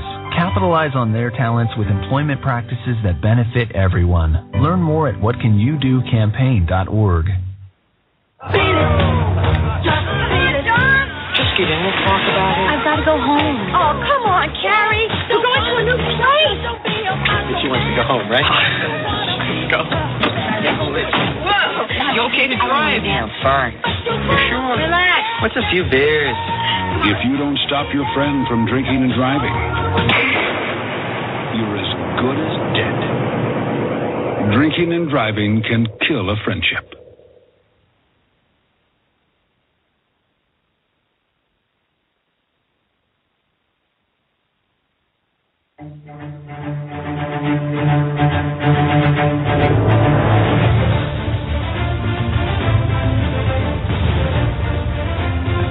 And welcome back, ladies and gentlemen, to AJC Radio Spotlight on Capitol Hill Thursday, where tonight we have been overwhelmed, blown away, and whatever adjective you can select as far as an impact that has happened here and across America and around the world as we have highlighted Senator Dick Durbin. And I'll tell you, ladies and gentlemen, you want to join into this conversation, uh, feel free to dial 347 838 8976. 347-838-8976. And I'll tell you right now, folks, we are excited about Senator Dick Durbin. I'll tell you, a man, a leader, a champion, a force, and he is the minority whip leader of the Democratic Party here on Capitol Hill. And I'll tell you what, talking to him, you would never know his rank was that high as he has engaged us and engaged America tonight with what the future holds for this nation. Uh, and I'll tell you, uh, Dennis and Cliff and Lisa, uh, you're talking about some high-powered information uh, that American people should be very encouraged about. That wait a minute, perhaps our perception has absolutely been wrong when it comes to our officials. There has to be. Cliff, your thoughts on that? Absolutely, and you know, I often state that that's what we learn in our many trips up to Capitol Hill is that uh, these people work tirelessly. Some of them. Tirelessly for the American people. That they come in early, they do their votes, they you know they they tramp Capitol Hill continually, going from their office to another member's office to to go vote, to go up to the Capitol building. I mean, we've walked from the Senate side to the to the uh, to the House side. You do that in the middle of the summer or even in the middle of the winter. Just that walk alone, uh, it it gets to you after a few times, and to watch them do that, and to know that they've done that, and then when you're talking about seven o'clock at night, they'll come back to their office and say, "I'll meet with you." And the the level of professionalism, the way that they're so cordial, uh, like like you know they're just they're they're just fresh for the morning. That's how they treat you when they come to talk to you after they've had a complete busy day. You know, 14, uh, 15 hours of work. And then they come and will sit down with you and take the time like you're their first appointment of the day. And it gave me a new perspective to say, this it's not just what you see on C-SPAN in that few minutes when they're when they're up making their argument about a, a particular piece of legislation. It's not just what you see on Fox or MSNBC. The members of Congress are doing work. We cannot just take what we see in the news and say, well, you know, that's just what they do. They argue and they don't get anything done. That is the farthest thing from the truth. And, uh, you know, it, it's my pleasure to be a part of Spotlight on Capitol Hill because when you have members such as uh, Senator Dick Durbin, to be able to bring it to light, to show the American people this is what's going on, this is what our members of Congress are actually doing, this is the work they're getting done. It, it's it's wonderful. No, absolutely, and I'll tell you.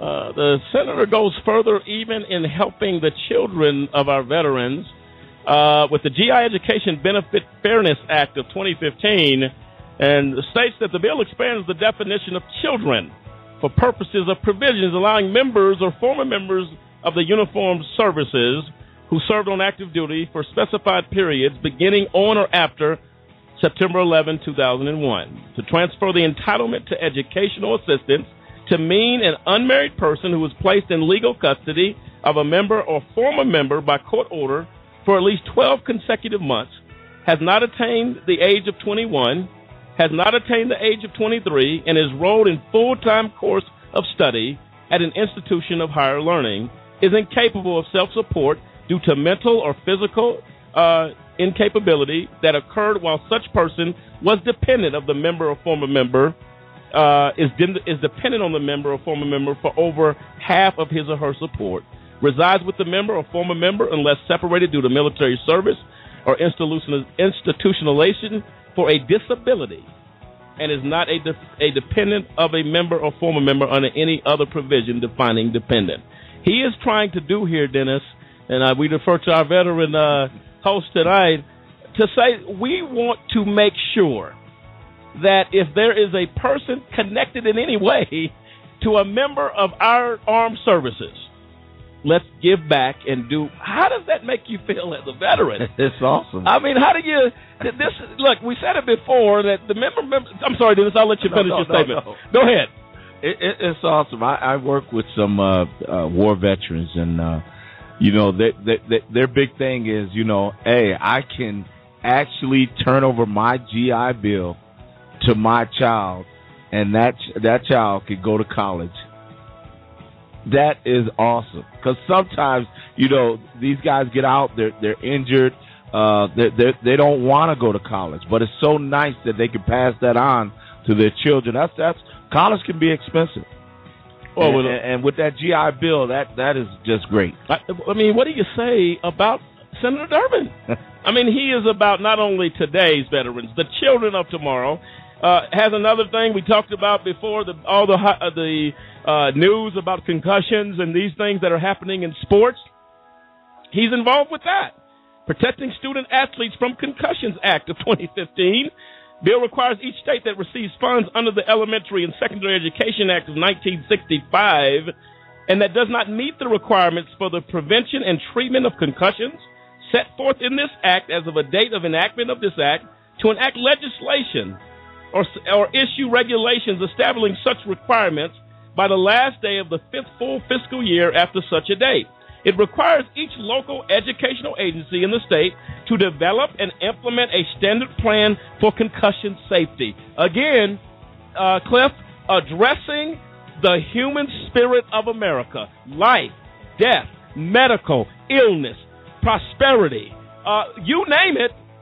Well, you might as well call Senator Durbin the humanitarian of America. That's it. I mean, it is it is the resounding and uh, underlying factor of everything that he does. It is a with him it is about civil rights of the American people. That every piece of legislation that he deals with is about the advancement of the American people, not about the advancement of Senator Dick Durbin, not about the advancement, you know, of of Congress or whatever, but about the advancement of the American people. And it is it is obvious when you look at the laws and the acts that uh, that he's a part of that he is about the American people. But that is why his colleagues continue to vote him. in- Absolutely. in, uh, you know, every two years it's like there nobody nobody would do it better than uh, than he would. There's an old saying that do your job so well that nobody else could do it better than you. Dick Durbin, he fits the bill on that. Well, and, and, and on that note, uh, his colleagues believe it's one thing if you believe nobody can do it better. The only one I know of that level was Michael Jordan, and uh, I'll tell you what, we've now crossed the lines here with Senator Dick Durbin. Basically, his colleagues are saying nobody does it better. Uh, and again, the only person I compare that to, Cliff, is Michael Jordan. His his his people said, you know what, nobody does it better. Dick Durbin couldn't be, in, and Senator Durbin could not be in better company when it comes to the best. And uh, I'll tell you, man, that's awesome stuff. Uh, he goes further here, uh, Cliff, as we talk about his fairness, his humanitarian spirit. Uh, and this is actually a bill. The bill amends. Uh, it's a bill to amend the Fair Labor Standards Act of 1938 to prohibit employment of children in tobacco-related uh, agriculture by deeming such employment as oppressive child labor. Okay, he's saying, look, do you know the tobacco industry makes billions of dollars a year? He says, but you're not going to put children at risk in any related tobacco uh, type of an organization. He he does that. I mean, awesome stuff there. He goes further as we go down uh, again with something that we could never cover. Uh, all of his achievements and things that he's doing. Uh, he has the Student Loan Borrower Bill of Rights. Uh, the bill amends the Truth in Lending Act to require post-secondary educational leaders, lenders, excuse me, to disclose to borrowers at least 30 days before the first fully, uh, for the first full payment on their loan is is due. Certain information concerning the terms of the loan, the date on which the first payment is due, the name of the lender, the servicer, and certain contact information, a description a, uh, of alternative repayment plans. He's saying give the students opportunities and alternatives. There's a lot of folks out here, folks, that are giving money to students, but guess what? They don't tell you to read the fine print uh, of those loans. Senator Durbin, again, not only is he protecting children, he now protects young adults, teenagers that are going to college, that are doing things to try to better themselves. Look, we're not going to make that an issue, and we're not going to abuse our citizens because they choose an education.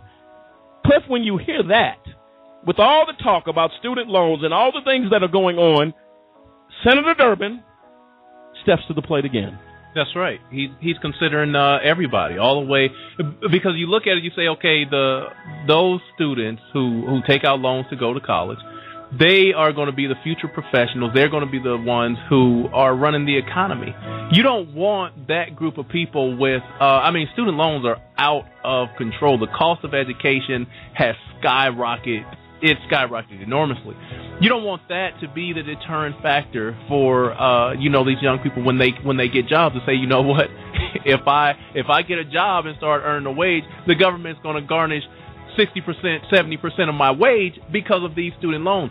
Has to be something that is dealt with up front, that gets nipped in the bud. And uh, Senator Durbin is, is handling that, looking into the future and say we have to ensure that our young people have a, a road, a route to deal with this. Uh, you know, I call it an epidemic. We we got to do something about these student loans. They are the cost of college is way too high as far as I'm concerned. Well, I mean, and look uh, again this is not only about the student loan. This is about the economy of the United States of America of tomorrow. Because if I'm not bogged down with the student loan, as Cliff alluded to, paying this, all this, and, and the unfair acts that are involved with that, how can I be motivated for the entrepreneur spirit in this country? That's true. This all goes to the future of a nation. That is the big picture, and folks need to look at it that way. And, and to that point, Cliff, uh, the Fairness for Struggling Student Act.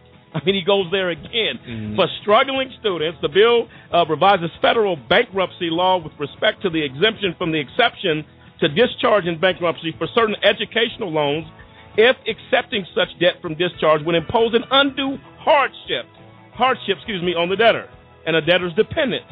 It limits such exemptions to the existing ones for an educational benefit benefit over payment or loan made, insured or guaranteed by a governmental unit, or made under any program funded in whole or in part by governmental unit, and an obligation to repay funds received from a governmental unit as an educational benefit, scholarships. It repeals the current exemption. I mean, he goes further to continue to say, look, you're not going to, we're not going to break the backs of America's young people. I mean, and that's that. As you see, this bill is similar to the other, but it's enhancement to the other. That means Senator Durbin is connected. He is engaged. He's not just going, well, let's pass this bill and be done. No, let's build upon what we're doing. Dennis, your thoughts on that one? exactly. I'm sure the uh, college students are like, wow, uh, appreciate it because I tell you, debt, it, it, college, going to college is expensive. Yes. No matter how you look at it, I mean, it's going to cost you some money, and uh, there's a lot of programs out there that our that, that our children could take advantage of. But I'm telling you, uh, the senator's doing great things. And then he, he even goes further when he, uh, you know, as the immigration and the and the uh, and the Dream Act, uh, you know, he he states when he comprised his act, he says the United States is a nation of immigrants comprised of people and the descendants of people who came to our country from all over the world seeking a better life. Yet our immigration system is broken and in need of comprehensive reform. I was a member of the Senate Gang of Eight, four Democrats, four Republicans, that drafted comprehensive immigration reform legislation, which passed the Senate on a strong bipartisan vote of 68 to 32 in 2013. There's that bipartisan reaching across the aisle again, but he said the DREAM Act, which was first introduced in 2001, would allow a select group of immigrant students with great potential to contribute more fully to America. These young people, known as dreamers, were brought to the U.S. as children and have overcome great obstacles obstacles to succeed. Dreamers are the future doctors, engineers, teachers, and soldiers who will make this country stronger. And the Center, the Center for American Progress and the Partnership for a New American Economy have concluded that passing the DREAM Act would add 329 billion dollars to our economy and create 1.4 million new jobs by 2030. So there wow. he is again. He says every young person, student, child deserves the right to a good education and to be allowed to be a viable uh, member of society. So you know you, you have some that says, oh well, if you're if you're a uh, illegal immigrant, if you uh, came here, your parents you know uh, came here or brought you here as a child, then you go back to where you came to as well. Senator Durbin says no. These are children who have overcome obstacles, who want to be educated, who want to uh, you know add something to the American economy and to to be able to add 329 billion dollars to our economy and create 1.4 million jobs that that is uh, wow. I mean, look, people say wow all the time. That's a true wow of what Senator Durbin is doing. And folks, uh, we don't have enough time in a day, Lisa, as we have said before. Uh, we don't have enough time in a day to actually speak to that issue. How do we condense all of that and uh, and and say it's impossible for what this man is doing? He's all over the place. You can't condense that many years, Lamont. That's not possible. Oh. This man's been in Congress for too many years for you to condense all that. There's no way. You'd have to do multiple shows. This is awesome. Ladies and gentlemen, in Illinois tonight, it's 42 degrees, cloudy, but there's no snow or rain falling. Folks, grab your patriotic flag, run around the block. Senator Durbin is doing some things in, on Washington, D.C. and on Capitol Hill, and I'll tell you, you got it right. Get patriotic tonight, Illinois. We salute you on AJC Radio as Senator Durbin has proven to be a champion and continues to impact the nation. We're coming right back. Spotlight on Capitol Hill Thursday. Hang in there, will you? We're coming right back.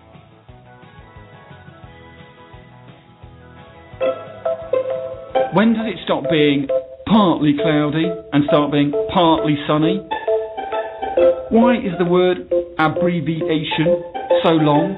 Are English muffins just muffins in England? Why is it called a washing line and not a drying line?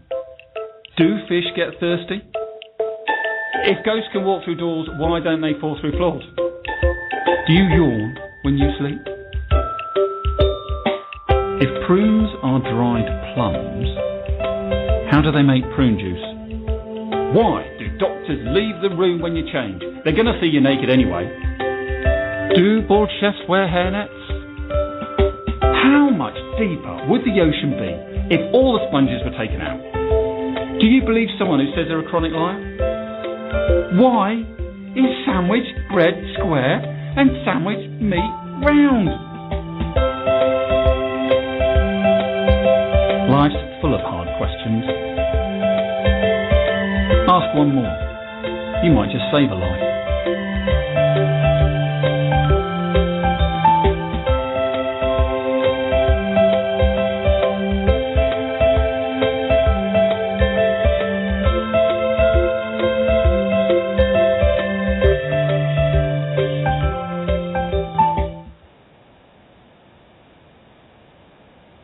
Ladies and gentlemen of America, it is that time of year again. Let's Talk kicks off Tuesday, March 15th at 7 p.m. at 451 Windchime Place, sponsored by Colorado Springs Fellowship Church. We will be featuring Michelle Newell, Deputy Public Defender, right here in El Paso County. She will be addressing mass incarceration, criminal justice reform, judicial accountability, and one of her passions, treating versus jailing the mentally ill. Folks, this is something you don't want to miss. Give us a call, 855-529-4252, extension 710. Folks, Let's Talk kicks off now. We'll see you there. Odds of becoming an astronaut 1 in 13,200,000. Odds of being struck by lightning 1 in 576,000. Odds of dating a supermodel 1 in 88,000. Odds of bowling a perfect game 1 in 11,500. Odds of being trapped in an elevator 1 in 24,528. Odds of catching a ball at a major league game 1 in 563. Odds of an injury from shaving, 1 in 6,585. Odds of tripping while texting, 1 in 10. Odds of getting cancer in your lifetime, 1 in 2 men, 1 in 3 women. It's up to us to change the odds for our generation, for the ones we love, for our future. If you don't like the odds, stand up. Stand up to cancer.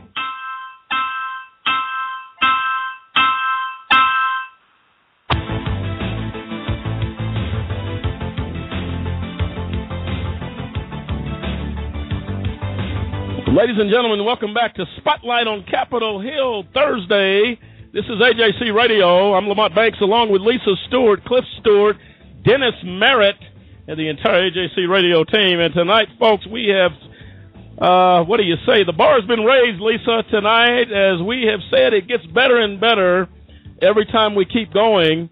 And uh, I'll tell you what, the bar has been raised. And Senator Dick Durbin has set that bar of what he is doing, the impact he is having, and we are thankful for, uh, we'd like to give our very special thanks to Senator Durbin for giving AJC Radio that interview tonight. It's been absolutely amazing. Uh, I'll tell you what, when we go home tonight, folks, I guarantee you sleep may be a little delayed as the patriotic moment will have to fade off, Dennis, as we have seen some good things uh, that Dennis, uh, excuse me, that uh, Senator Durbin is doing. Your thoughts, uh, closing thoughts on Senator Durbin? My closing thoughts are it's not about the political party, it's about the people. And that's what I got out of all, everything we talked about tonight about Senator uh, Durbin. Just awesome. Commendable. Keep doing what you're doing. Well, that statement, Dennis, may have to put you in the presidential race uh, because that's the mode that needs to be going as a uh, as an ex-veteran of what you're talking about. We appreciate that. Cliff, your closing thoughts on this senator and this champion of Capitol Hill.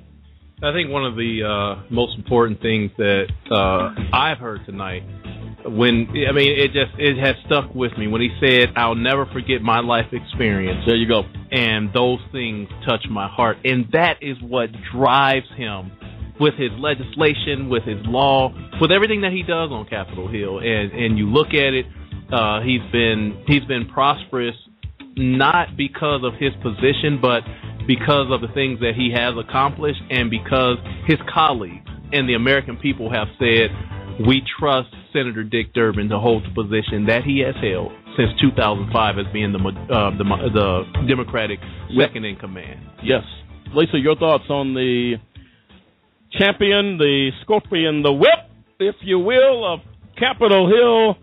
Your thoughts on closing thoughts on Senator Durbin. Well, I just think that we're lucky as a nation to have someone like that in office. We're very lucky because he doesn't work for just his own people, for just his own constituents. He works for the nation and he cares for the nation, and we're so so grateful and lucky to have someone like him. Absolutely, and thank you, Senator Durbin, for your service to America and to the, to the people of America and this great nation. We appreciate it, and we salute you tonight here on Spotlight on Capitol Hill. And I'll tell you what, folks, uh, join us every Thursday for Spotlight on Capitol Hill as we shine the light on members of Congress who are making a difference. Well, ladies and gentlemen, it's about that time. The IRP 6. What you didn't know about the IRP 6 story. Who are they? Dave Zirpolo, Demetrius Harper, David Banks, Kendrick Barnes, Clinton Stewart, and Gary Walker wrongfully convicted for a crime they never committed. Tonight we ask the tough questions. We seek for the answers. RP6, what you didn't know, starts right now. Some people think that business is a game. And what we have learned is that business actually is war when they wanted people to sign non-disclosure agreements and all that kind of stuff, sometimes they didn't want to do it. It's strange to me. I think it's still strange. It just absolutely makes no sense. Is this really real? Is this happening? And and then all of a sudden your whole life is ripped apart.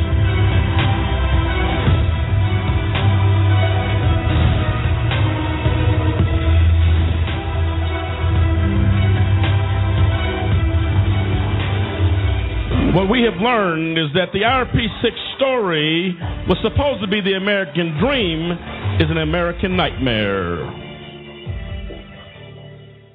They were floored that uh, they were even being raided. Um, uh, it became very clear that the court appointed attorneys were not working for the guys. Um, and it seemed like in many cases that they were um, collaborating or working with the prosecution. We constantly hear in the news every week you're going to hear about another person wrongfully convicted. And this is a unique case in the sense that you have six men, six businessmen that have been wrongfully convicted. You would think the media would jump all over it. Justice is not fair anymore. They say justice is supposed to be blind. It's not blind. It's not blind. They pick and choose who they want to convict and who they want to send to jail. Is this happening in America? The American dream of the RP6 has turned into a nightmare. Crying children left behind as a result of a corrupt system and corruption. We will seek and search for justice. We will ask the tough questions. We will demand answers as justice lays idle in the streets of America. We look for the answer. Ladies and gentlemen, go out to change.org, sign the petition now. America's future depends on it.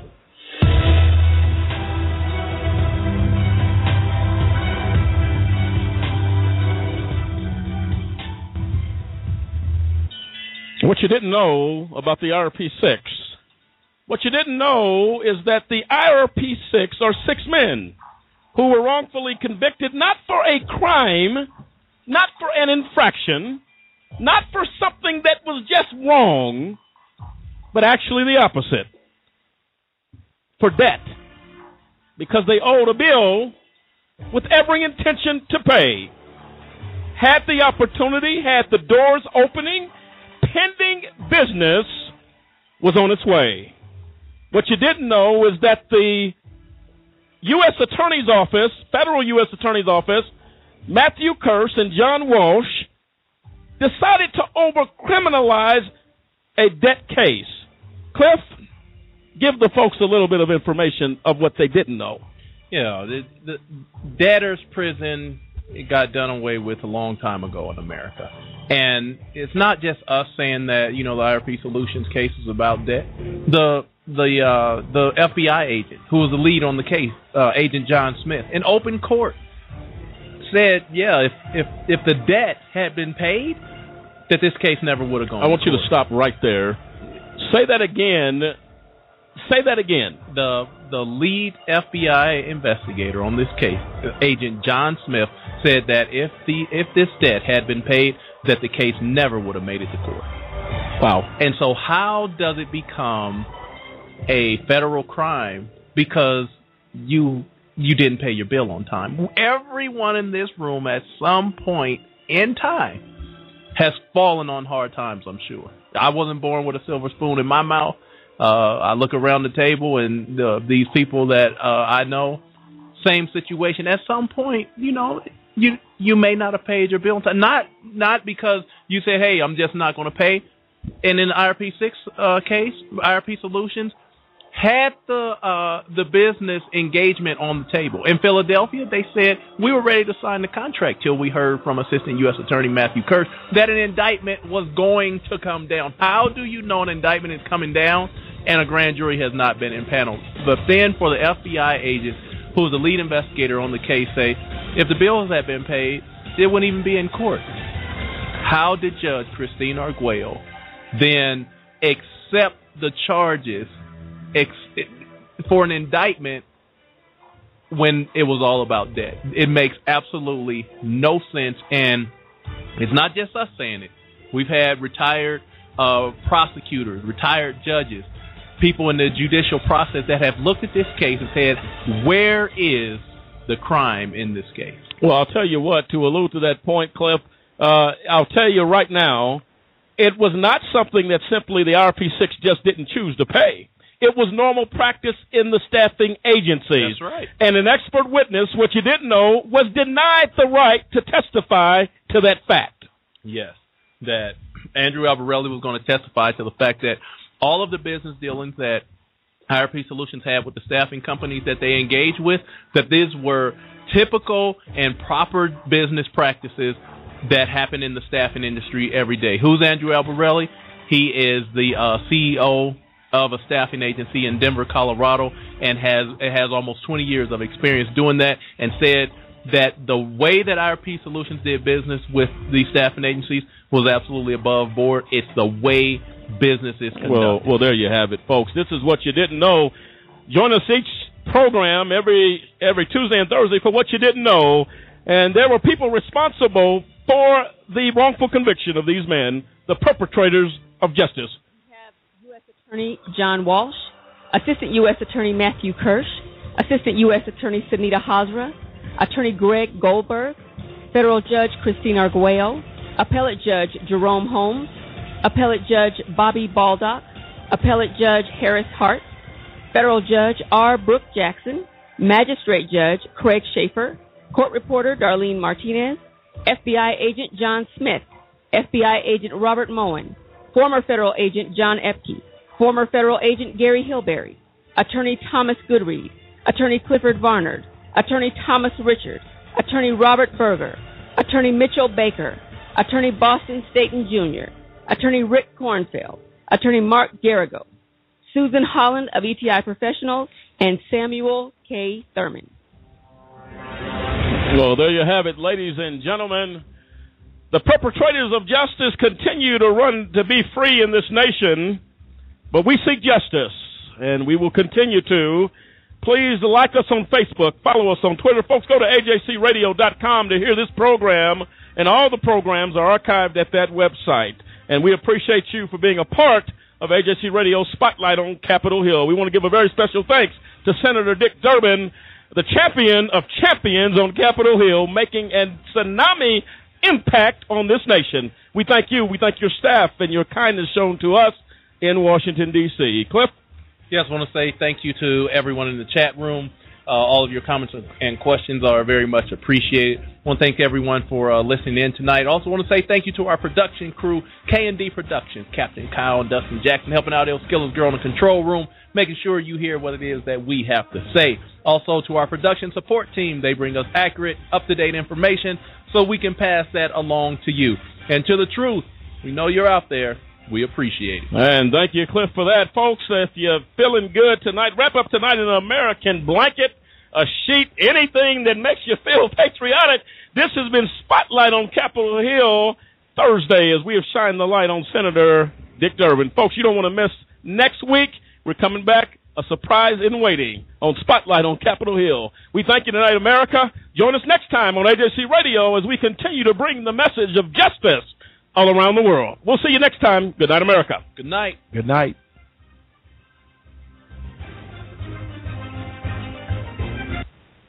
I would like to say that on Tuesday, I, ple- I was pleased to chair a hearing in the Judiciary Subcommittee on Constitution, Civil Rights, and Human Rights. It took a look at the state of civil rights in America today. We heard compelling testimony from our colleagues, Senator Cory Booker of New Jersey, Congressman Luis Gutierrez of Illinois, and Congressman Keith Ellison of Minnesota. Civil rights leaders like Wade Henderson and Laura Murphy, and Dr. Cedric Alexander, who's chair of the National Organization of Black Law Enforcement Executives. It was a powerful hearing. We talked about Michael Brown of Ferguson, Missouri, Eric Garner of Staten Island, and the growing sentiment across our nation that the criminal justice system needs to be improved. In particular, we talked about challenges that our, nation's fa- our nation faces when it comes to retor- restoring the trust of the minority communities in our government. Every witness, every senator at the hearing agreed we need to do more, not just wring our hands, but to hold hands together and find solutions. One issue that we discussed at the hearing was the need for law enforcement to be more transparent. And we discussed important legislation called the Death in Custody Reporting Act that would mark a significant step forward when it comes to transparency. The take the simple step of requiring states and federal law enforcement agencies to report to the Department of Justice basic statistical information regarding deaths that occur in law enforcement custody.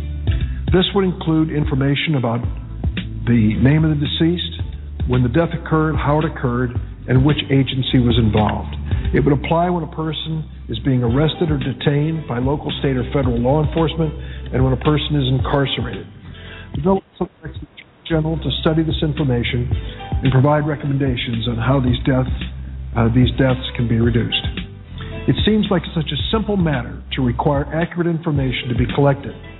And in fact, Congress used to require that information, but it expired in 2006. As a result, we've not had accurate national statistics regarding death in incarceration and custody. Last week, the Wall Street Journal reported that it surveyed police departments about deaths that occurred in police custody between 2007 and 2012 and found that more than 550, 550 deaths occurred during that time and were not included in national statistics.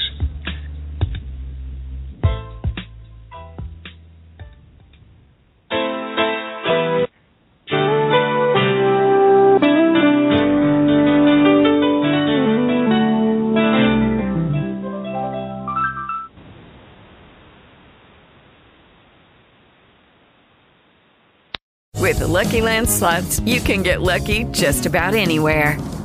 This is your captain speaking. Uh, we've got clear runway and the weather's fine, but we're just going to circle up here a while and uh, get lucky. No, no, nothing like that. It's just these cash prizes add up quick. So I suggest you sit back, keep your tray table upright, and start getting lucky.